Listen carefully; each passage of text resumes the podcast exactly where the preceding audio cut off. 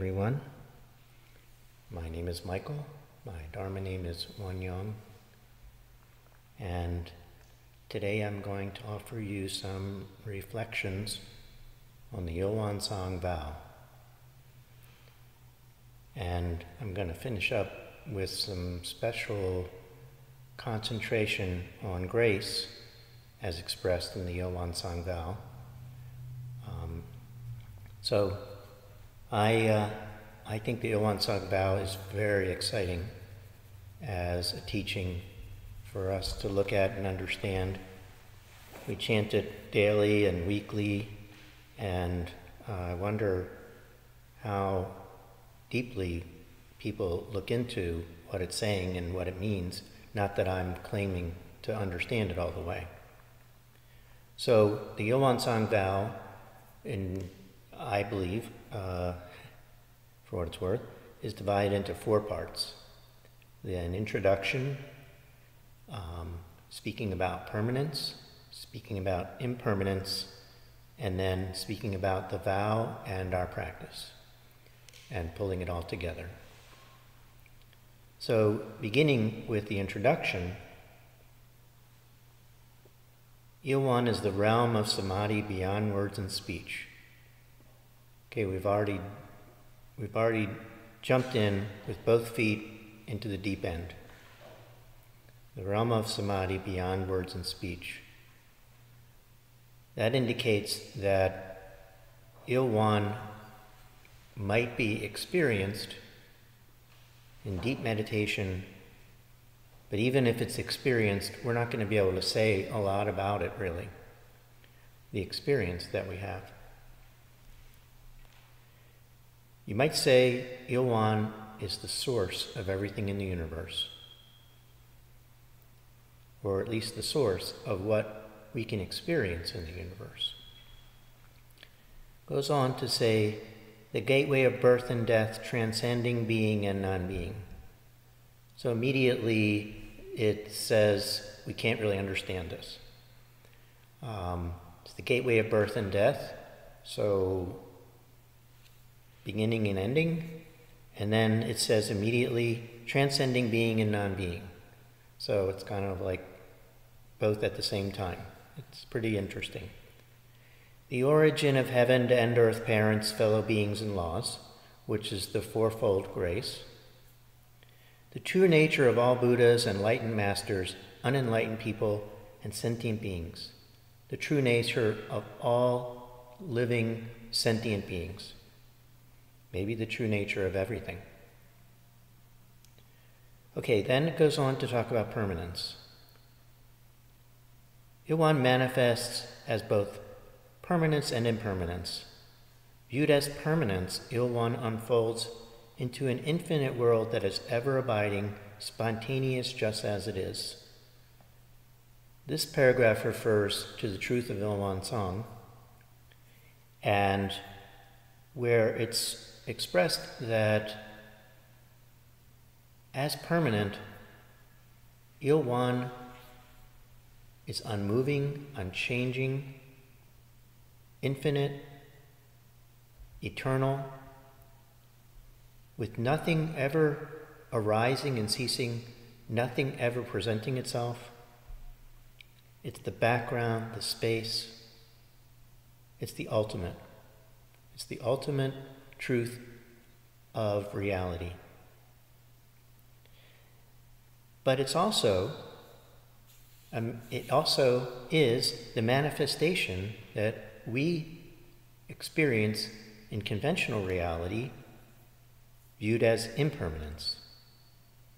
Il-Won unfolds into infinite worlds through the cycle of formation, duration, decay, and extinction of the universe, and the birth, aging, illness, and death of all beings. So, this unchanging, infinite, and unmarked, permanent space somehow manifests into this impermanent, constantly changing universe of experience that we experience somehow, and everything that we understand and deal with in our daily lives comes as an expression of Il-Won, and yet is totally different than the ultimate nature of Il-Won, and yet isn't, because this impermanent nature is also the nature of Il-Won. As impermanent, according to how we use our minds and bodies, in the four forms of birth, we transform through the six realms of existence. In other words, what we do and what we think and what we say somehow has an impact on this universe, especially our own universe. It changes the way we actually experience the world. It can move us from a realm of misery and distress, a hell realm, just by using our minds and bodies in, a, in, a, in an appropriate way, can move us into a heavenly realm. We can progress or we can regress with grace arising from harm or harm from grace. It's up to us. We have a choice. Again, as part of, and then, well, so what do we do with this? What, what, you know, what, okay, this is pretty amazing stuff, and, you know, it's, it's deep and profound, and I'm sure I've covered about a iota of it, and, but then what do we do? So the third part, or the fourth part, I should think, yeah, the fourth part, sorry, is therefore we unawaking beings vow to practice wholeheartedly, modeling ourselves after Il-Won-Sang, the Dharmakaya Buddha, by cultivating our minds and bodies deeply, knowing human affairs and universal principles thoroughly, and using our minds and bodies skillfully. So, how do we use our minds and bodies to progress rather than regress? Well, here's the answer that Master Sotaesan gives us. We have the threefold practice cultivating our minds and bodies, meditation, and deep, deep understanding, knowing human affairs and universal principles thoroughly, studying with uh, le- through learning, through observing, through teachings, through constantly trying to be mindful of what life's experiences are, and then using those first two to allow us to use our minds and bodies skillfully so that we um, can practice non harming in our life. But we have to be mindful, and we have to be, we have to have wisdom to carry that out, or even if we think we're living a good life, maybe we're not. And so these three together, intertwining and um, and and um, and circling among, among themselves, are the path that we can follow to get to the last part. Thus, progressing rather than regressing, and receiving grace rather than harm, until we attain the great empowerment of Il-Won and become one with the nature of Il-Won. Meaning, in my mind, until we reach a level where actually we directly experience the permanence of Il-Won, rather than think of it as, a, as an interesting idea, we have the direct experience of Il-Won through this practice and our continuing efforts.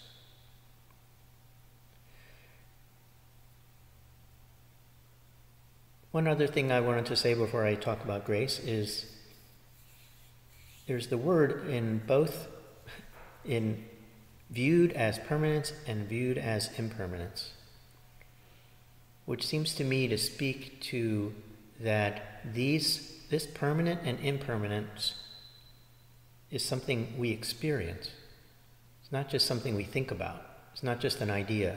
It's something that in our life we directly experience. And we directly experience everything in the world through our view, view I mean, through our direct experience, not just through our ideas or our education, but rather an embodied view of reality that this Il-Won-Sang is talking about and this practice is leading us to. So, coming back to grace, um, because this is the month of gratitude, Thanksgiving month, grace is mentioned two times directly and one time indirectly in the Il-Won-Sang Vow. So the two times directly are in the as impermanence. Um, according to how we use our minds and bodies in the four forms of birth, we transform through the six realms of existence, progressing or regressing, with grace arising from harm or harm from grace. The implication of this seems to be that what we do can either bring us joy or bring us sorrow, can bring us suffering or bring us happiness. And it's how we understand the world and how we act in the world that can lead us in this. And the idea of harm from grace or grace from harm is that, um, in a lot of ways, what's happening in the world to us, our direct, our experience in the world, isn't, doesn't dictate how we're going to feel, doesn't dictate whether we're going to suffer or not. It's our attitude towards what's happening that dictates how we're going to experience it. So it's proposing that how you live and how you think about things can either make things worse or make things better.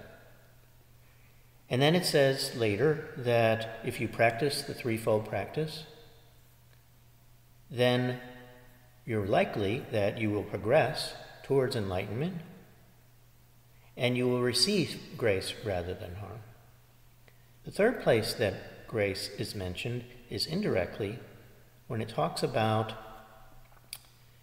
modeling ourselves after Il-Won-Sang, the Dharmakaya Buddha. And then when we uh, today read the prayer for world peace, um, I noticed that it said Dharmakaya Buddha fourfold grace, which to me indicates that somehow Il-Won-Sang, Dharmakaya Buddha, and fourfold grace are somehow interconnected and equivalent. And I've talked about this another time that Dharmakaya Buddha fourfold grace seems to be that the fourfold grace is modeling the mind of the Buddha to us in action. The fourfold grace shows us how to live grace in our life, how to model ourselves on the Buddha and his actions, how to be a Buddha until we are a Buddha. Um, and so, to me, the ultimate grace is the Dharmakaya Buddha fourfold grace in this teaching. So, I had a lot of other thoughts that I've now forgotten. But um, I certainly appreciate you let me, letting me share what I was able to remember, and um, thank you for being with me.